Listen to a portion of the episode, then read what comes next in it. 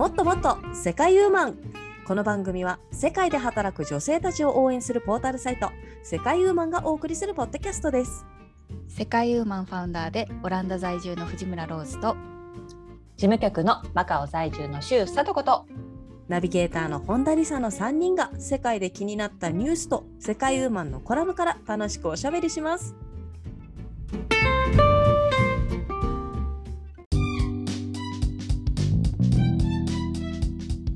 こんにちは。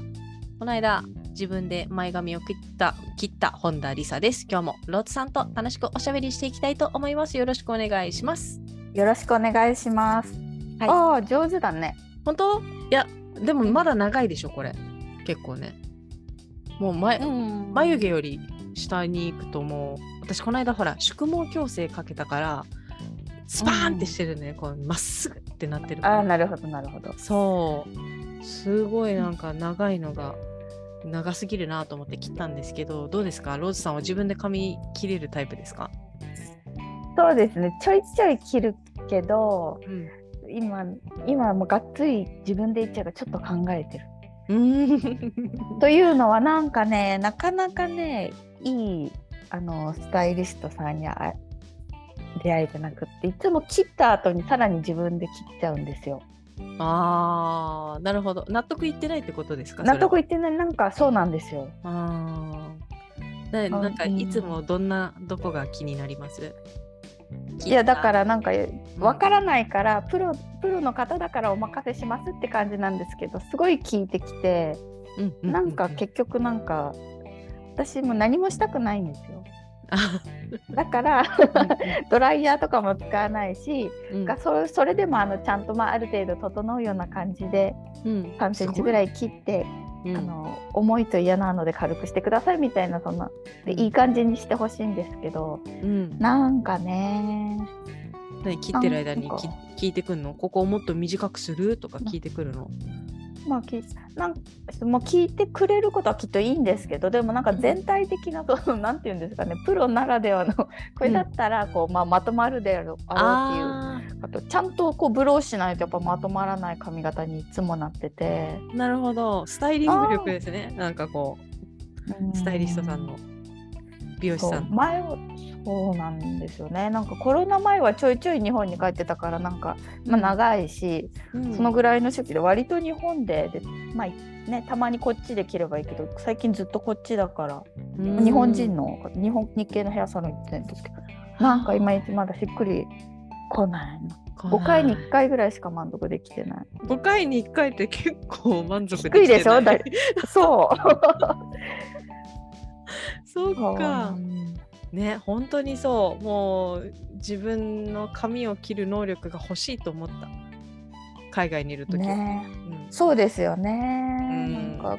かかでもかといってその私がなんかこういい感じと思ってたのは、うん、あの昔のこう流行ってないスタイルだから今の人はやってくれないのかなとか思いながらなんか基本的に重いんですよね。あ重めなんだ。私多分結構量があるから、うんうんうん、結構思い切ってすいても大丈夫だと思うんだけどなんかそこまでなんか今流行ってないからかうーん悩ましいですよね。うんそうかといって現地のサロンは怖いしねそうですよね。あもうでも私はねいつも思うんだよねこの世界ウーマンのコラムでなんか美容院のコラムないなと思って、はい、絶対みんな何かしらこう思いを抱えて切り、切りに行ってると思うんだよね。あーなかったっけ一回も、うん、あのそうそうかコラムニストさんがチリのね、うん、あのコラムニストさんが行ったっていうのを投稿で見たのかな、うん、Facebook で投稿してたのかもしれないけどまあでもかなりやっぱ勇気を振り絞っていって、そうね、うんうんうん、結果は割と満足してたと思いますけど。それはいい人に出会えたね。うん、うんそうだね、まあもしね、期待値が低かったのかもしれないけどいやだから本当に海外で髪切るってあの、うん、多くを望まないでいった方がいいよね。そうそうそうそう。でもやまあ大体この人でいいかなと思ったらもうその人でフィックスで、うんうん、でもでも中華圏だとやっぱ髪質が近いから、うんうん、あのまだ難易度が低いと思う。あの家良かったと思う私。こっちで ロ, ローカルだとやっぱ明らかに髪質が違って、まずアジア人ごめんなさいってところたまにあったり。そうもうなんかすごい本当変なことになる。やっぱ太くて量が多いから大変みたいですよ、えー、あそうなんだ。そんなに違うもんなんだ。全然違うと思う。なんか子供の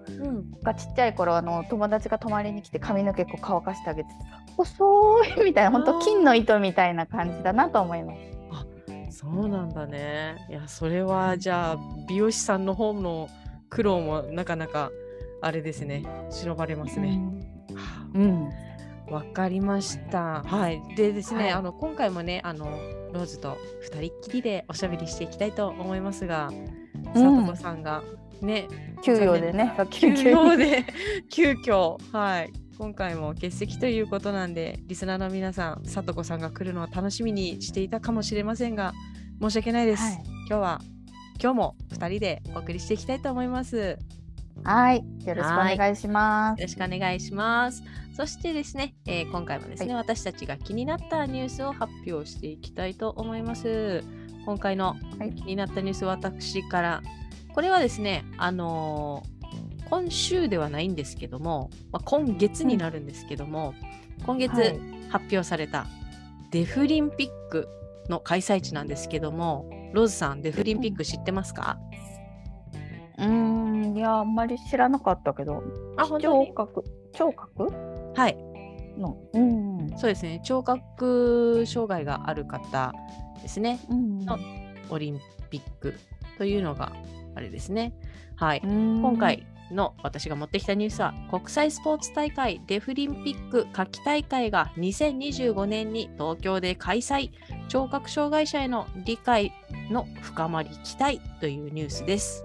はい、うーんにせんにじゅうごねんですね、はい、聴覚障害者の国際スポーツ大会デフリンピック夏季大会がにせんにじゅうごねんに東京で開かれることが決まりましたという話です、はい、ただやっぱりねあの課題はこの認知度の低さなんですよね。もう少し上げていこうということなんですけれども、まあ、実際ですねデフリンピックはあの、まあ、そのろう者の方のあのしが主役のスポーツ大会なんですけれどもやっぱりあの運営する側もですねろう者の方がですね、えー、主体となっている点が特徴なんですよね。はい、なので大会では各国の選手らが国際手話を用いて意思疎通をすることになっているということです。はい、あのリサさん得意のあ得意というわけじゃないですけど私は、はい、勉, 強勉強してたよね。はい国際手話勉強中でですね、うんまあ、そういう経緯でですねあのこのニュースが気になったわけなんですけれどもあの、まあうん、大会までねあとえ今にせんにじゅうにねんでしょあとさんねんあるから、はいはいね、でももうにせんにじゅうにねんも終わろうとしてるから、うんうんうん、結構すぐ来ちゃ う, う、ね、さんねんって言っちゃちょっと語弊がある、うん、はい、うん、あとにねんちょいですね。なのでもしこれ聞いて興味を持った皆さんはぜひ国際手話一緒に勉強しませんか、うん、というわけでこのニュースを選びました。はいはい実際に、うんうんはい、あれなんですよでも、うん、なんかでも聴覚が違うとやっぱスポーツにそんなに影響があるのかなっていうのがちょっと意外なんですけどはいあ聴覚に何かあの障害があると何が違うのかということでしょうか。はい、はい、これはですね私も何個か前のあれですねエピソードで少し話したんですけれどもやっぱりあの、うん、用意スタートもパーンっていうのも聞こえないのでライトでやりますよとか、うん、なんかそういった、うん、あの形式がだいぶ違いますよね耳に障害がない方とのなので、うんでしかもあの実はあのパラリンピックよりも開催の歴史は長いそうです。むしろデフリンピックは、えー、そうなんだ。はいなのでちょっとこれから興味を持ってですね皆さんね注目していただければと思います。実はね近年のデフリンピックはですね、うん、実は今年やってました。今年のごがつ。あ、そうなんだ。はい、えー、どこで？ブラジルでえー、やってたんですよ。コロナ禍だったんですけれども、あの、うん、無事に開催していてですね、まあ、日本選手団は途中であのコロナの陽性者が出て、まあ、ちょっとあの、うん、広がっちゃまずいということであの撤退途中で帰ることになっちゃったんですけれども、それでも過去最高のメダルを取得してですね、うん、帰ってきたという、あんまりニュースに、ねえー、大きいニュースになってないから知らないかもしれないですけれども、それぐらい大きなニュースがあったんです。おー、じゃあね、はい、にせんにじゅうごねんは盛り上がるでしょうね。そうですね、ホスト国としてですね頑張ってもらいたいですね、うん、はいはい。というわけで私が持ってきたニュースは、にせんにじゅうごねんのデフリンピック夏季大会は東京で開催しますよというニュースでした。では次、はい、ローズさんお願いします。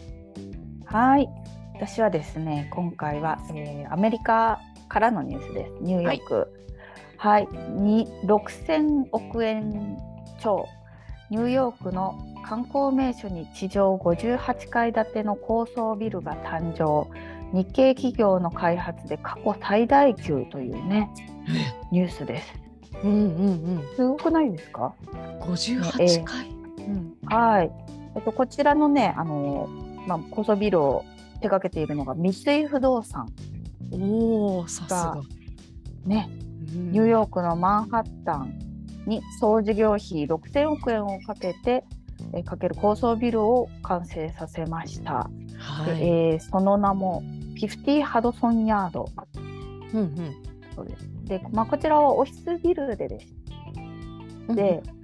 えーまあ、最上階から見るとハドソン川、ハドソン川にトレワールドトレードセンター、はい、そしてエンパイアステートビルなどほぼさんびゃくろくじゅうど、うん、マンハッタンを一望することができるそうです。うわ、一等地じゃないですか、もう。はい。で、このビルにはですね、あの Facebook を運営するあのメタ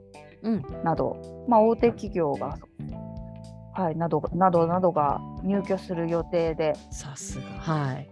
はい。まあ、なかなかね、あのいろんな暗いニュースも多い中、うん、日本の活躍がね、感じられて、こうぜひね、あの円安と言われているので外貨で稼いで日本にね持ち帰っていただきたい。そう、そうですね、そうですね。やっぱりあのどうでしょうね、日本の、ね、地震大国日本の不動産会社が建てたっていうことで、逆にこう強さにすごく信頼があるんじゃないかなって日本に住んでる私としては思うんですけど、うん、どうでしょう、海外の人はあんまりそんなの気にしてないんでしょうかね。まあ、どうでしょうね。でもやっぱり日本、日本の信用力とか技術力とかはまだまだ世界で通用するんじゃないですかね。うん、うん、そうですね。あ、うん、すごいですね、三井不動産。はい、ろくせんおくえんってろくせんおくえん、どれぐらいの規模ですか？もう想像できないぐらいですね。うん、ですが過去最大級、ね、うん、行ってみたいですね。ニューヨーク行ったことないし、なんか、うん、前で写真撮りたいかも。映らないよね、上までね、もちろんね。ちょっとこう見上げる形でドヤって感じで全然関係ないけどね、日本、日本ぐらいしかあれですけど、いやでもなんかすごい良くないですか、ね、なんか本当暗いニュースでなんかね、うん、円安とか言ってるけど、うんうん、結構ね、あの多分海外で日系企業って今、うんうん、結構いい感じなんじゃないですかね。そうですね。な、うん、な、なんだか、な、なんだか注目されているような気がしなくもないですけれども、まあでも今回のこのビルはあれですね、地元、地元の人っていうかアメリカの方たちも結構注目されているんでしょうね、記念写真とか撮りに行ってて。うーん、そうなんだ、やっぱり、えー、そうですね。ありがとうございます、はい、これからね、はい、もっと有名な企業が入りたいって入居するかもしれないですね。うん、メタも相当ですけれども、はい、うん、はい、ガーファですからね。そうそうそうそう。はい、では、えー、コラムのご紹介に移りたいと思います。今回のコラムはふたつありますので、ゆっくり聞いてくださいね。まずひとつめはですね、にせんにじゅうにねんくがつじゅうしちにち、一時帰国者に聞いてみた、えー、前編ですね。帰国の目的はだいいちいはほぼ全員同じ。そしてこれの後半がです、あ、後編がですね、にせんにじゅうにねんのじゅうがつようか、一時帰国者に聞いてみた後編、日本から持ち帰って良かったもの、久々の日本で感じたことというふたつのコラムからおしゃべりしていきたいと思います。こちらはですね、日本在住の岩井真理さんが書いてくださったコラムとなっております。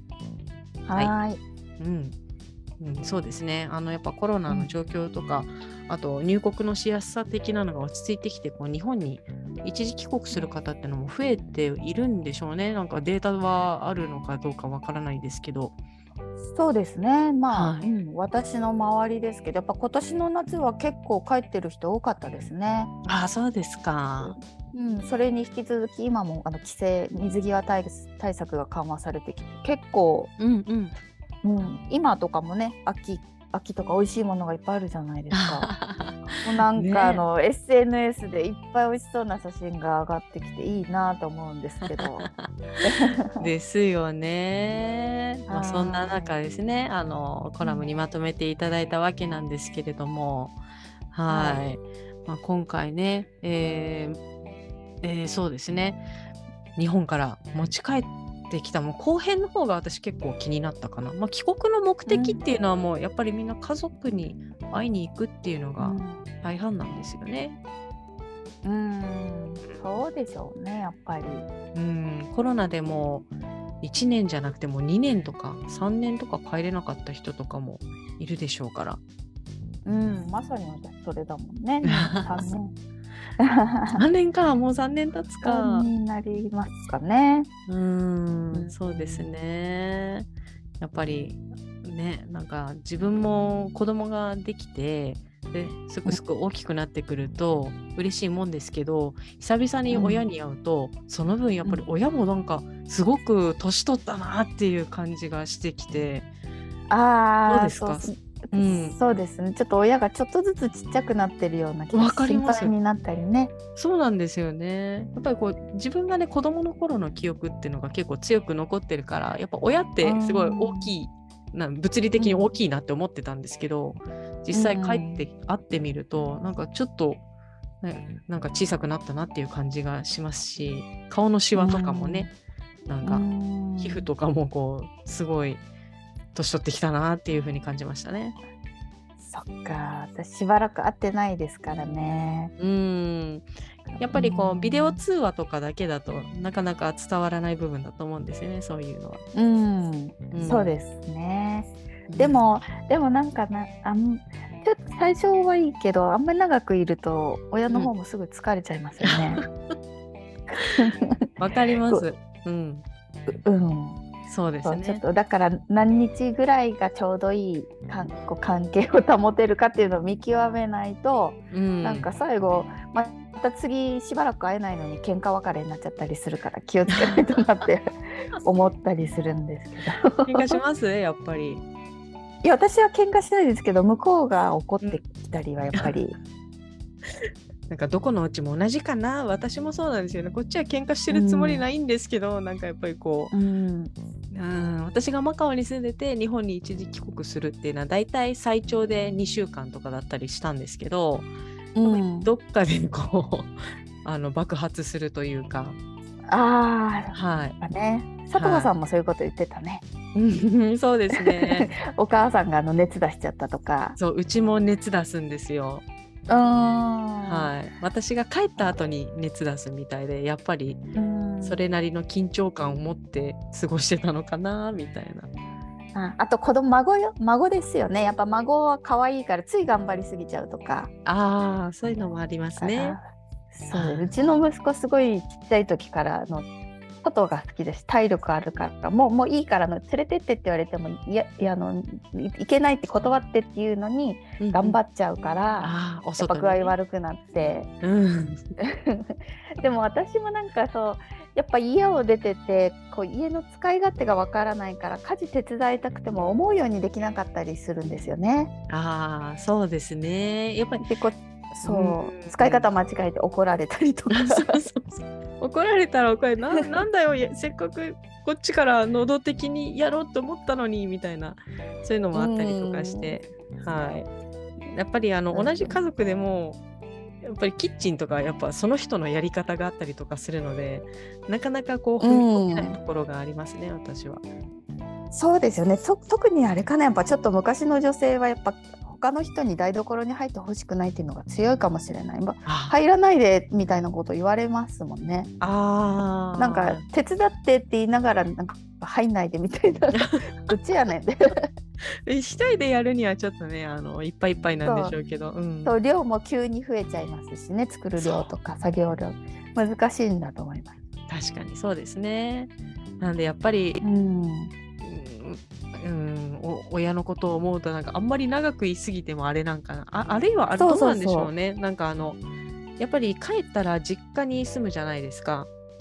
うん、あえてホテルに泊まるとかの方が良かったのかなって一瞬思いました。そうそうそうそう、なんか言われますね、うん、でも そ, それもね難しいんですよ。なんでなんで来るのにホテルに泊まるのとか、うん、なんかね他人行儀的にそうそうなんですよ。かといって、うん、家にあんまりいるのは辛い、いやじゃあホテル泊まるよ、 そ, それは何みたいな、なんかループみたいになって、だからこそ、うん、こういい感じのこうね口実を作って、うんうん、みんなが納得できるような感じにしないと本当にそうですね。いやでも気を使うんですよ。気使いますね。まあでも、うん、みんなが最終的に穏やかでいられる方法がいいじゃないですかね、やっぱり。だからお外の Airbnb とかでいいので借りた方がいいかもしれないですね。子供も大きくなってきたしとかね言ってなんかね、そうそう、それもなんかこう夜の帰りが遅くなるからうるさ、うるさいと悪いからとかね、私は。確かにね、まあ、実際そうだったりするんですよね。やっぱ仕事関連で人に会ったりして夜遅くなるから、うんうん、まあ、早いじゃないですか、親って。うんうんうん、うん、そうですね。多分ね、なんか気になって心配してるでしょうから、うん、もうちょっと遅くなるからもうホテル泊まるわみたいなそれがいい、ね、絶対そうしようそうしようって言いながら私もう本帰国しちゃったからその機会あんまりないんだけどああでも逆にねマカオにこうたまに行くこともあるかもしれないから確かに。でも私マカオの時ずっと同居だったんで、あのー、大丈夫かなと思います、はい。逆に義実家の方が優しかったりしますよね、こうちょって距離感があるから逆にねそうそうそううんうん、皆さんはねどうなんですかね。どうでしょうね。やっぱり、うん、みんなもなんかそれが課題じゃないけど帰るときにちょっと悩むところだったりするんじゃないかなとは思いますね、うん、やっぱりお布団準備してもらうとかって結構な作業じゃない実家に。冬とか帰ると、あ、そう、布団自体ね、うん、そうなんですよ。そうですね、だからもういい、いいですよねホテルでって、うん、そう本当申し訳ないですもん、ね、たっただって何日かのために。あ、そうなんですよね、うんうん、そのね何日かをこう、まあ、長い時間過ごせるのはいいことでもあるんですけどね、うんうん、そうですね、はい。まあ、ところでさ、はい、あのリサさん、あの最近ほらオンラインでね、コロナでオンラインでうん、あ、人に出会う機会って増えてましたよね、はい、あ、そうですね、はい、オンラインで知り合った人と実際にあ、その後会ったことってあります？ありますよ。どうでしたその印象は？まあそれは、違った？いや、まあそれはそれはやっぱりあれですよね、この葛藤がしてる時が良くないですか。まだ会う前に自分の理想通りの人だったらどうしよう、うん、いや全然外れだったらどうしよう、いや期待しすぎるな自分みたいな、いやでもせっかくだしあんなに盛り上がったしみたいな、その時間が一番ワクワクしますよね、うん、あー、なんか恋愛っぽいですね。あ、そうですね。私はあのそのオフ会で出会った人と結婚したタイプなんで、なんでそうなる、はい、ちょっとちょっとえ初耳なんですけど、あれそうでしたっけオフ会で出会った人と結婚した、はい、あ、そうです。へー、あ、じゃあ元々の出会いは旦那さんとオンラインだったんだ、はい、オンラインだったんですよね。へえ、今時。いやいやいや、今時じゃない、もう今は普通ですよ、もう、はい。だから先駆けじゃない先駆けだまあ確かに当時ははって言われましたけどね、友達とかに話したら、一回話したらえ、うん、もう一回私が分かるように説明してって言われましたもん当時はね、軽く今ならすぐね、あ、今ならそうなんだぐらいですけどね。そうそうそう、当時はなんか軽く怒られながら、なんかなんで怒られてんだろうと思いながら話したんですけど、はい。どう、どうですか、ローズさんもオフ会とかね、なんかオンラインでやってた人と、だって私ローズとリアルに会ったことないもんね、そういえば。そうだもんね、うんうん、そう、びっくりするかなやっぱお互いね、どうでしょうね私はね、あのーオンラインとか写真とかでできるだけ盛らないようにはしてるつもり。あ実物であってがっくりされたくないそうそうそう、ね、なんかでもそう、あまりに違いがあるとちょっとこう、うん、詐欺詐欺っていうかちょっとね盛りすぎでこう、うん、がっくりされたくないですもんやっぱり。もうその写真もさ、またあれですよ、うん、せめぎ合いですよやっぱり。よく思われたいじゃないですか、なんかブサイクよりかは多少は。いやでもそれ、うん、それがその後現実だった時にあのやっぱ持ってる人ほど、うん、えっと、この人大丈夫かな信用してみたいになりますよあ、盛りすぎてる人ねやっぱそれはね、あの科学的にも検証されてるらしいですよやっぱ。あの盛りすぎた写真を、N うん、エスエヌエス のあれに使ってると、うん、印象が良くないって書いて。へー、でもさ、持ってる写真って分かるよね、この人ちょっと盛りすぎじゃないとか、うん、でも、うん、でもけいや上手い人は分からないと思います。ナチュラル盛りがあるんだ、うん、だって私なんか知り合い友達が、うん、あのー、まあ、インスタグラマーかな、憧れのインスタグラマーに初めて会ったら実物は馬面だったって言ってました、うん言い方もでもさ、なんか私ずっと前に見たやつ、あのあったよね、なんか、うん、今はさ写真を加工することもできるけど、うん、動画もさ、うん、加工できるじゃん、フィルターかけてさ、うん、そう、うん、でなんか中国のやつとかでなんかすごい可愛い子がなんか商品売ってるわけよ、それで。でもそうフィルターオフしたら普通におばさんだったんだよね。見た見た、あれすごいよねすごかったねいやこの技術と思ってこの技術だっておじさんか、かわいい、うん、あのギャルかと思ったらおじさんとかねあったね。なんかバイク乗ってるかわいい女の子かと思ったらあのおじさんだったっていうね、うん、はい。そうだからまあね、まあ、将来的には ブイアール とかなって、まあ、現実と別に違くてもいいんでしょうけどでも私はやっぱりまだまだ現実を大事にしたいなと思ってる派ですよ。そうね、そうだね。でもまあオフ会してさ、うん、もうすごいこの人なんか好きになっちゃったとかになって見て、うん、見た目がタイプじゃなくてすって心が冷めるもんなのかな、うんうん、でまあ見た目ですけど、なんか見たあのリアルだとやっぱ情報量が多いじゃないですか、うんうんうん、だからなんか思ったよりヘビースモーカーだなとか、あああ確かにあったかな、うん、まあ確かにそういうとこが分かるよね、うん、食べ方とかすごい気になる。そうそう食べ、うん、分かります。っていうのはあるかもしれない。はあそうですね、まあ、ちょっと話がちょうど盛り上がってしまったんですけれどもちょっとコラムの方に戻りましょうか、うん、コラムの、はい、はいそうですね、えーと、そうそう入国の話であの、うんま、このコラム書かれてた時はまだね入国日本に入国するのがあの前よりかは良くなったけど、うん、やっぱりちょっと手続きが大変だったとか待たされたりとか、うん、することが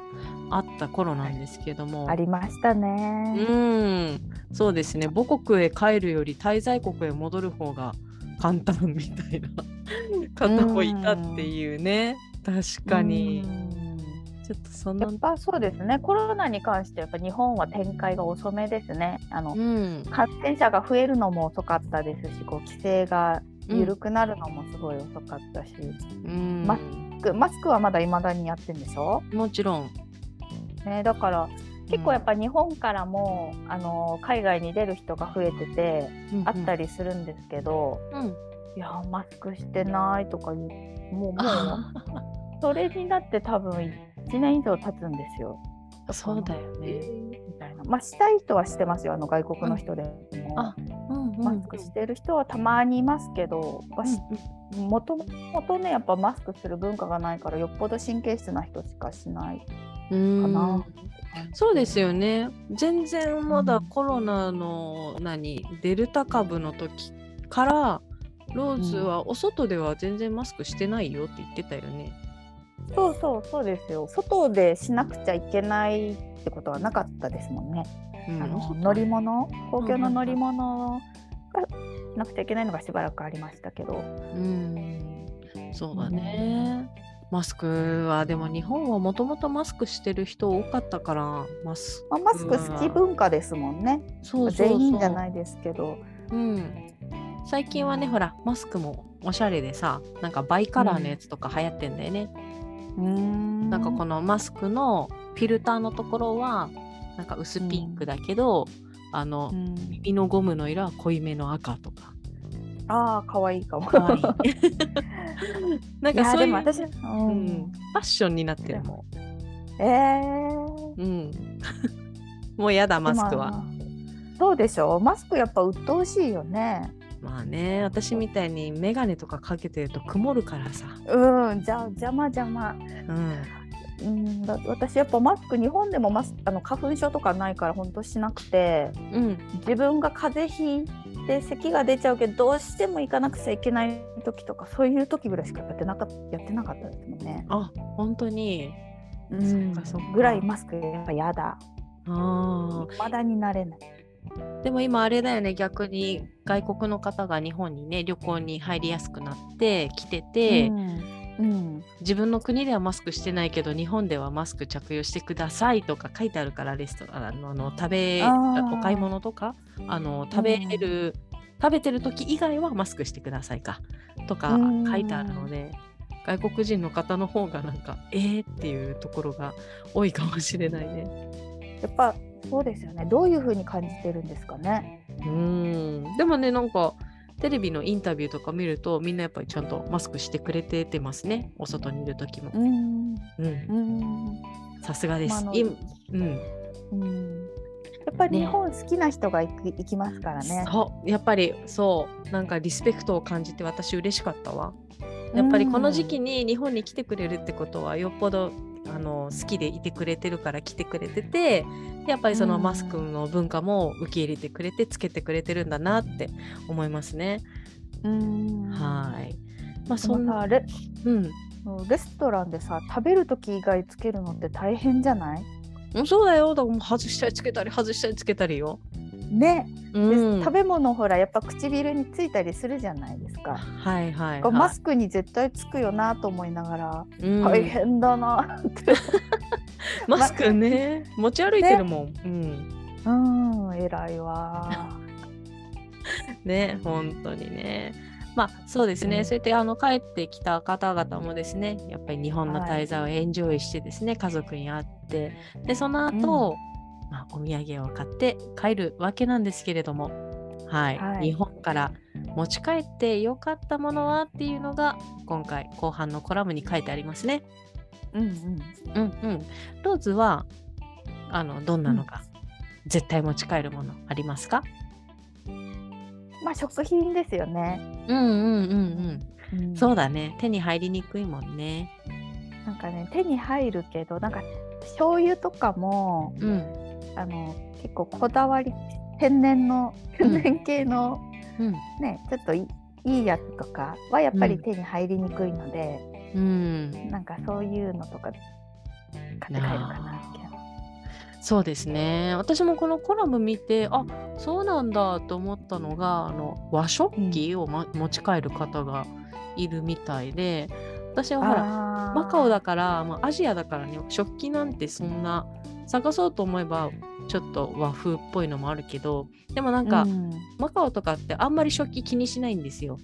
あの銀のステンレスのお皿とかだったりするんで。ああそうなんだ。そうだから食器をね、うん、あれ使ってこれ使ってって言ってなんか楽しむっていうのも日本の文化の一つなんだなってその時思ったんだよね。確かに可愛いお皿いっぱいあるもんね。うんそうだね。でも持ち帰るのね重たいのにやっぱり手に入らないんでしょうね。アジア以外だとなんか、うん、そうそう、ちょっとしたね、なんかこ小鉢みたいなのは、あ、確かに、確かに、うん、うん、あのあの盛り方がまたあの日本料理ならではですもんね。ちっちゃいのをちょいちょいちょいと、はいはいはい、あるのも小鉢、確かに、うん、ただまあ、まあ、私はまあ引っ越しが多いから、うん、あんまり買わない。ちょっとちっちゃいのはやっぱ日本、うん、の聞いたやつは日本じゃないとあれだから、うんうんうん、買って帰るけど、うんうん、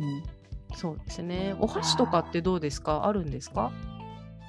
お箸もね、うん、売ってるけど、でも確かにひゃく均とかで買ってるかも。あ、少し多めに買っといてはいそうだ、まあ、そんなにしょっちゅう買えるものじゃないけれども、やっぱりね長く使ってるとこ、うん、あのなんかね、うん、海外のやつぶっとくない？太くない？あ、中華箸かなそれは。うん、なんかやっぱりそのアジアの文化も全部一緒になっちゃってて、うんうんうん、やっぱ日本の先が細いお箸って意外となかったりすごい高かったりするから、あ、そうなんだ、うん、日常使い用にそういえば、うんうん、あった方がいいかも。中華箸みたいなこのね、あの全然細くなってないこう均一な太さの長いお箸ですよね、うん、あの菜箸までいかないけど、そうそうそうそう、まあ、ちょっと長めの。そうなんですよ。確かに、うん、一緒くたにされてますね、そう言われれば。そう、そっか、みんなそういうの持ち帰ってるんですね。じゃあ、うん、そうですね。マリさんは海苔海苔を好きですね。海苔ね、意外とあの韓国海苔はどこでも手に入るんだけど、日本の海苔ってあんまりないよね。なんかね、あるけどね、まずい。ある？全然ありますよ。なんかね、どっちかっていうとお菓子としての海苔はたくさんあった、マカオは。あー、なんかありますね、海苔をあ揚げて、うん、揚げてのスナップにしたやつ、むす味味付きの海苔なんだけど、うん、なんかロールしてあるやつ、巻き巻きしてあるやつがあって、うーん、海苔って言ったらご飯のお供じゃなくておやつっていう印象が強かったですよ、うん、そうなんだ。あんまりお腹にたまらないから今、うんうん、多分タイのお菓子かなあれは、うんうん、あとマリさんも書いてるけど日焼け止めもいい、やっぱ日本の方がいいって。さすがだよね。私とかさ、さとこさんも確かそうだけど、うん、日焼け止めとか、うん、あんまり塗ってないタイプの人。あ、そうなの。さとこさんは焼いてるからいいんだけど、私はただズボラで塗ってないだけで。えー、だってりさちゃん色白のイメージあるよ、うん、いやいやいや、顔はね、あの、うん、いろいろ塗ってるから白目なんだけど、もうやっぱもうね、うん、腕とかはひどいですよ。腕とか、うん、まあ確かにね、うん、多少焼いた方がいいって言いますしね。そうなんかな、うん、もうね、やっぱこの年になってくるとだんだんシミが出てきます、やっぱり。あー蓄, 蓄積してますね、はい、うん。なんでそう、日本の日焼け止めね。そうだってね、うんうん、私も日焼け止めはだいたい毎日塗ってるんですけど、うん、あのこれ日本のをうっかり切らしてしまってこっちで買うと目にしみるんですよ。え、なんで目に塗るわけじゃないでしょいやでも目の周りになんかこうはいはい、はい、なんかの表紙で目に入るともうなんかボロボロボロボロ涙が出て、えー、でさすがに子供用だったら大丈夫かなと思ったら子供のやつもしみる、普通に。嘘やんなんで本当本当子供も泣くじゃんそれねえ、だからどうどうしてんのかな気になってますけど、私はもう、うん、だからあの日焼け止めは買って帰るリストの上の方ですね、うん、ちょっと多めに。そうなんですね。しかも、うん、しかもマックスごじゅうとか、まあ、さんじゅうとか、まあ、マックスごじゅうとかでな、日本ってやたらめったらひゃく何十とか売ってません？そうなの？ひゃく何十？エスピーエフひゃくさんじゅう エスピーエフ そうそうそうそ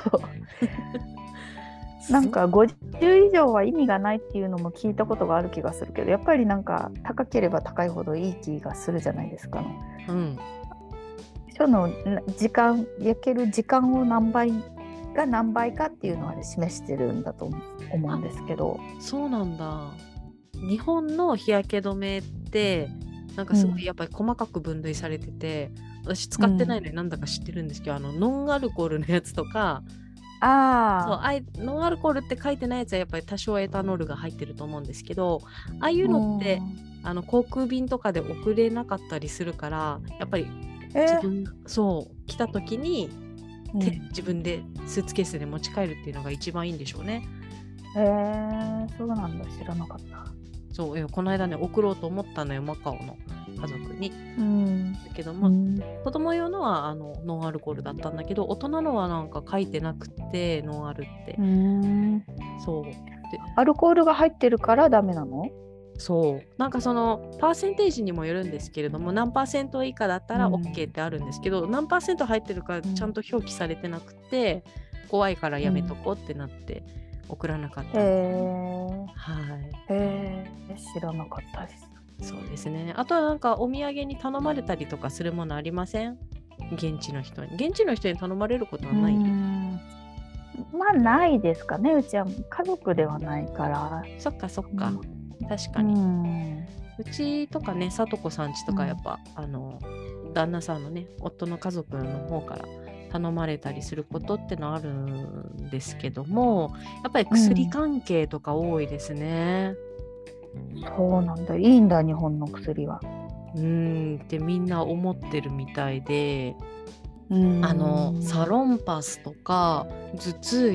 薬とか私は頼まれますね。うーんはい、もう日本みたいなあのなんか湿布薬って海外ってそんなないですよね。言われてみればないかも。そうでしょ、だってなんか日本だと本当あの小学校時代から突き指とかしたらすぐ湿布貼ってくれたりしませんでした？うん、そうだね。なんか何かと湿布は、うんうん、おばあちゃんがなんかね肩こりだかなんだか知らないけど、うん、毎週湿布もらってきてちょっとあんたたちも使いなさいみたいな感じもらってた記憶があるんですけど、うん確かにね、ちょっとは売ってると思うんですけどね、あんまりないと思います。うん、うん、なんか結構基本塗り薬だったりするよね、そういうの、あのうん外部系のものは。そっかそっか、うん、だからなんか日本に帰って親が湿布とか貼ってたらなんかあそんなものがあったなぐらいのなんか久々に見たなっていう感じだよね。そうそうそうそう。うんでもそうだね、子供をちっちゃい時マカオにいてもう抱っこで腰バキバキになった時に日本に帰ってきて湿布貼ったらすごいのふつかぐらいで治って、あんなにバキバキだった期間すごい効く、なんかバキバキだった期間がねもう多分いちねんとかそれぐらいだったんだけど、日本の湿布すげえって思ってすごい外国の方の気持ちが分かりました。へえー、うん効くって知らなかったです。私はあれは気休めと思ってた。あ本当にあのほらスーッとするから。でもなんかいろんな成分が入ってるんですよね、あの痛み止めとかも入ってるのがあったりとか。そうですね、やっぱり湿布も結構今種類がすごく多くて、なんか第二医薬品の湿布とか確かあるはずですよ。だいたい湿布ってほら冷えるだけのやつって医薬部外品だったりしますけど、やっぱりちゃんとそれなりの効果があるやつがあって、それ貼ったらもう痛くてかがめなかったんですけど、もうかがみ放題みたいな、ふうふう、えーはい、魔法の魔法のパッドみたいな感じ、はい、そうですね、はいねはい、まあそんなか風邪とか風邪薬とかも買ってきてって言われます？風邪薬はね言われないかな私の場合は。あ、うん、何薬？やっぱそっか頭痛薬か。頭痛薬は言われます。うんうん。さとこさんはさあ、うん、ねそう、うん、あごめんなさい、さとこさんはなんか、うん、鼻炎薬とああとそう休診休診休診の休診あるじゃないですか。うん、ああれはね結構頼まれます、うん、確かに生薬のやつ。へー、中国の漢方よりもいいんだね。うんまあでもに似たような考えのものなんでやっぱり好きなんじゃないですかね、うん、西洋の薬よりかは。あはーい、私は、はい、あの最初の中国の留学で日本からやっぱ持ってった薬が効かなくって、うん、現地のなんか不思議な大きいのとか飲んだらすぐ治ったから、あ結構薬は現地調達派なんですよね。はいはいはい、そうですね、持ってたけど、だから、うん、風邪薬とか も, もう日本のは買わないか な, なんか、うん、じゃあ日本 の, その、まあ、漢方もともと多分中国から来たけど、それが日本で発展されたのがまだ中国の人に受けてるってことですよね、うん、求心とか、うん、なんやかんやでね、やっぱりね、みんな珍しいものが好きなんですよ。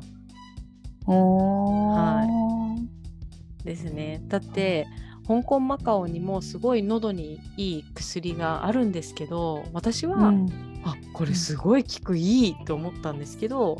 うん、向こうの人からしたら龍角散ってすっごい効くみたいな感じで、なんか珍しいそうちょっとプラシーボもあるのかなみたいなそうそうそうそう、みんなやっぱそう珍しいものが好き、手に入りにくいものが欲しいんだなって思いました。私もそうだし。ああなるほどね。はいあの目新しいものですね。はい、まあ、あとはそうですね、まあ、食べ物のお土産の話もそうなんですけれども、あの、うん、一時帰国した時に、はいえー、とあれですね、久々の日本で感じたことっていうコラムにあるんですけど、うん、私はね、はい、ありましたよ、うん、日本に日本帰国して間もない頃は、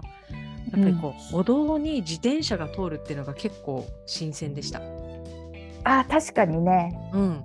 後ろからあの自転車が来ててえーっていうね、あのすっかり忘れてました、うん、その感覚を。あ、ま、マカオだったらどうなってるんですか？マカオは自転車走ってないですから。中国？中国は走ってると思います。はい。うーん、マカオ狭くて走るスペースがないんですよね、やっぱり自転車。うーん、あまりやっぱりあの何ですか、中国からマカオに働きに来てる方とかが自転車乗って移動してる方もいるんですけども、まあ、そういう人はやっぱり車道を走ります、うん、ああでもそれも危ないしね。それも危ないぞ。あれそうそう、確かにあれ危ないんですよ、うん、だからオランダは綺麗に分かれてるから、うん、あれどこ走ればいいんだってちょっと確かに。でもうちの実家の近くの福岡は多少分かれてて、うん、ちょっとうん、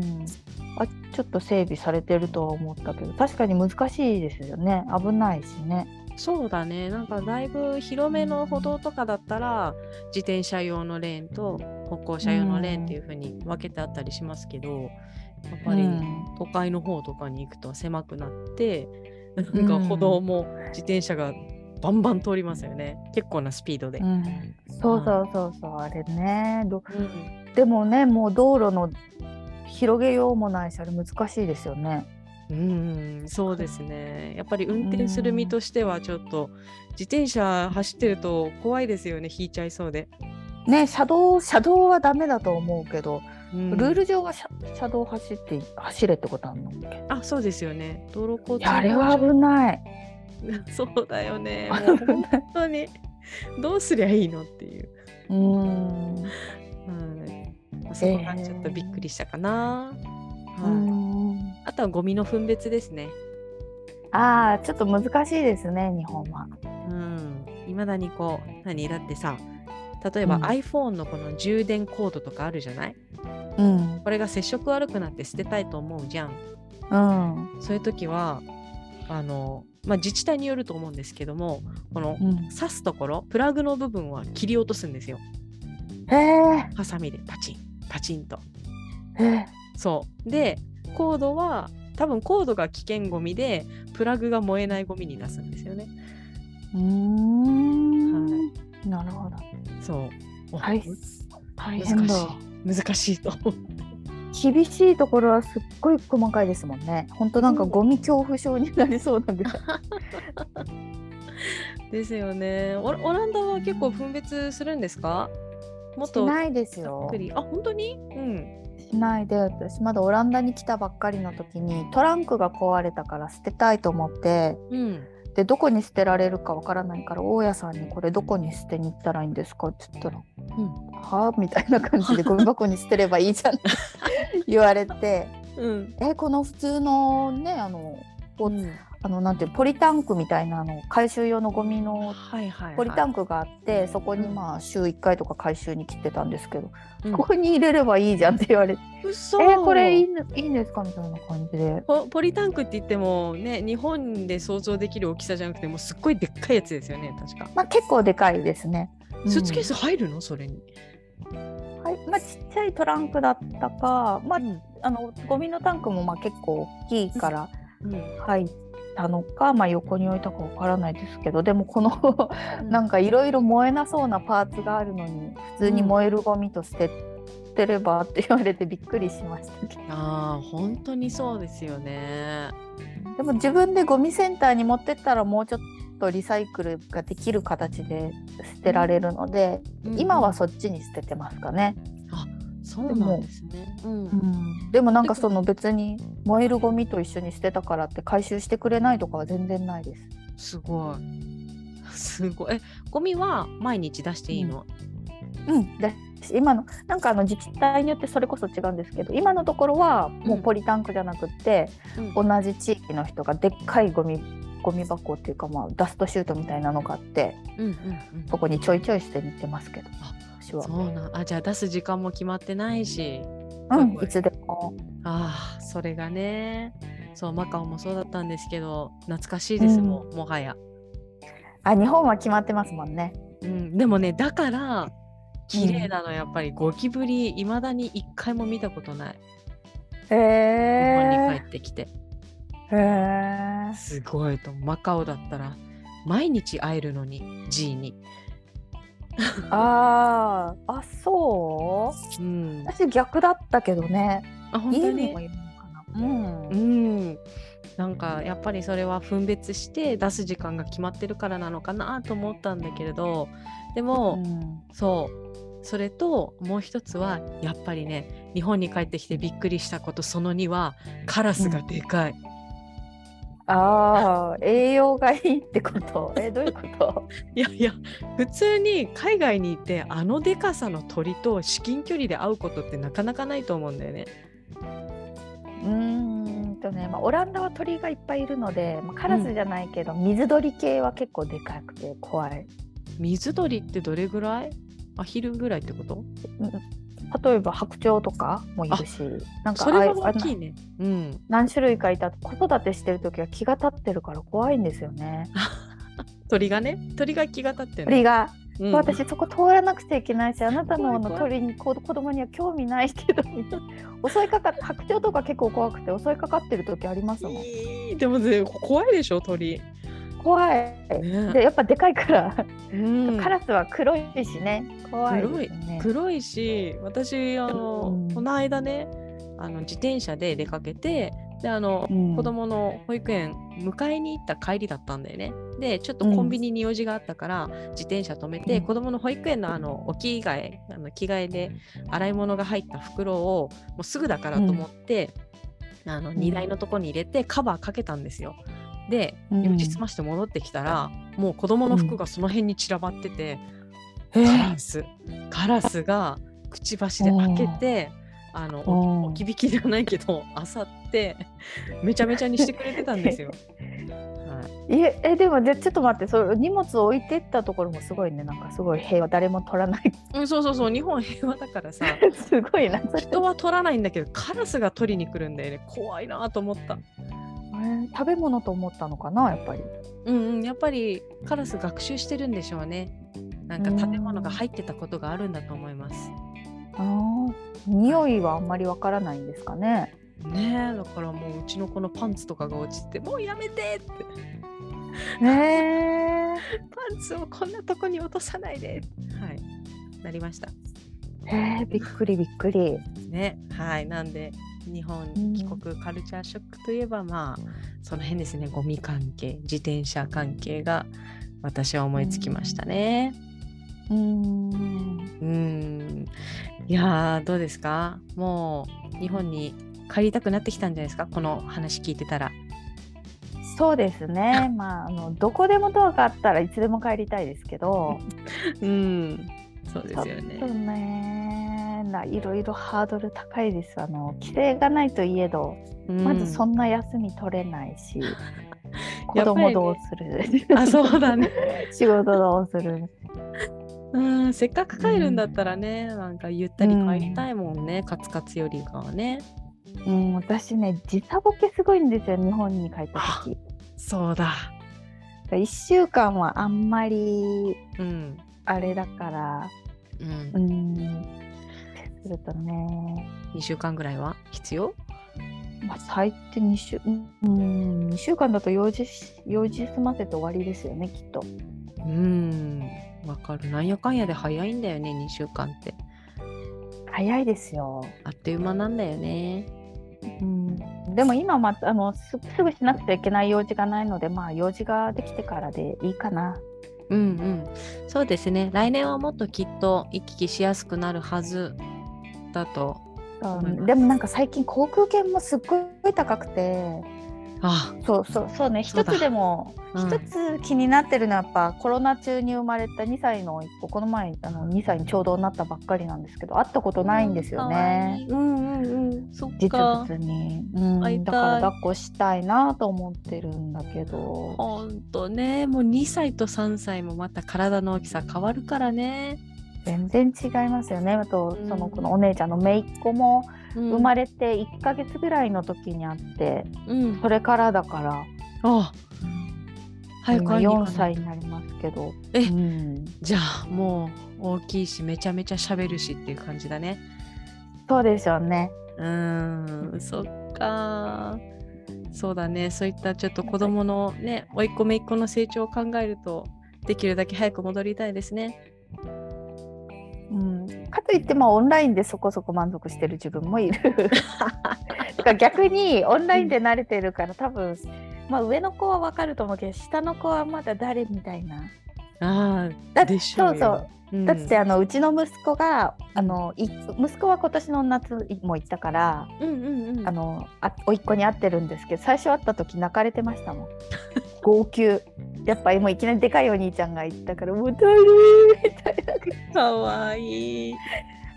どうしたの、まあ、その時、まあ、の息子ちゃんはちょっと困ってましたけど、なんかこうね、うん、ぬいぐるみとかなんかこう遊んでたらまあさんじゅっぷんぐらいで慣れてくれて、まあ、その後はもう大好きになって帰んないでみたいな感じでした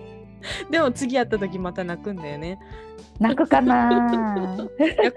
だいたい に,さんじゅっ 分ぐらいちょっとよそよそしいもんだって。私の姪っ子わかるわかるそうそう私の姪っ子もじゅっさいとかだけどやっぱりちょっと最初はまだよそよそしい、うんうん、あれ本能なんですかね。確かになんかこ, この前あんなに心打ち解けてたよねみたいなそうそうそうそうあれ今回どうしたの、今日はどうしたのみたいなあるかもそうでもね、そのあのー、時間が少しずつこう縮まってくると嬉しいですね、うん、あこの間はにじゅっぷんぐらいでやっと開い心開いてくれたのに今回ちょじゅうごふんになったみたいな感じのなんか少し縮まってくると嬉しいです。はい、うんそういうのはやっぱりね、あのリアルで会わないとないですから。そうだね、そうですね、うん、やっぱりリアルは大事ですね。はい、はい、そうですね、はい、というわけでですね、このあたりですね今回のコラム振り返りたいと思います。うん、はい、はい、今回のコラムはふたつあります。公開日がひとつめはにせんにじゅうにねんくがつじゅうしちにち、もうひとつはえー、じゅうがつようかですね。えー、一時帰国者に聞いてみたの前編、帰国の目的はだいいちいはほぼ全員同じ、そして後編は日本から持ち帰ってよかったもの、久々の日本で感じたことというコラムを、えー、日本在住の岩井まりさんが書いてくださったコラムを今回ご紹介させていただきました。はい、はい、そして、えー、現在ですね回答募集中の質問がございますので発表させていただきたいと思います。えー、今回の質問は、はい、ママ友がいてよかったなと思うことはです。はい、絶賛子育て中の皆様、うん、ママ友がいてよかったなと思うことを教えてください。ローズさん、ああやっぱりね、子供のことでやっぱ男の子とか特に情報が足りないことが多々あって、ママ友に聞いてようやくこう情報がつながるみたいなことありますよね。はいはいはい、そうですね、確かに、うん、そう情報情報だね、ママ友で言えばあとなんか忘れ物とかよくするから男の子たちあのママ友グループ、あ、サッカーとかか、はい、何番のシャツないとか、うん、よくあの水筒し知らないとかで、全然違う子のバッグから出てくるから、うん、おーいってなりますね。やばいもう何歳みたいな。いやいやいや、まだまだですね。いやでも本当にママ友といえばもう情報交換で、なんかえー、とマカオにいた時はあの全員小小、えー、と幼稚園受験しなきゃいけないので、まあ、そういった受験の情報とかどこの学校はこんなだったよとか、うん、そういうのすごい貴重でしたね。調べて分かるものと分からないものが多いですから、子育てしてると、うん、調べて分からないもの情報が手に入れられるのが嬉しいかな。はい、うん、そうですね。はい、なんでリスナーの皆さんもですね、ママ友がいてよかったなと思うこと他にもたくさんあると思いますので、お気軽にご回答ください。ご回答は Twitter や Instagram から募集しております。はい、それではですね、え今回はここまでとなります。ナビゲーここまでのお相手はナビゲーターの本田理沙とファウンダーの藤村ローズがお届けしました。ありがとうございました。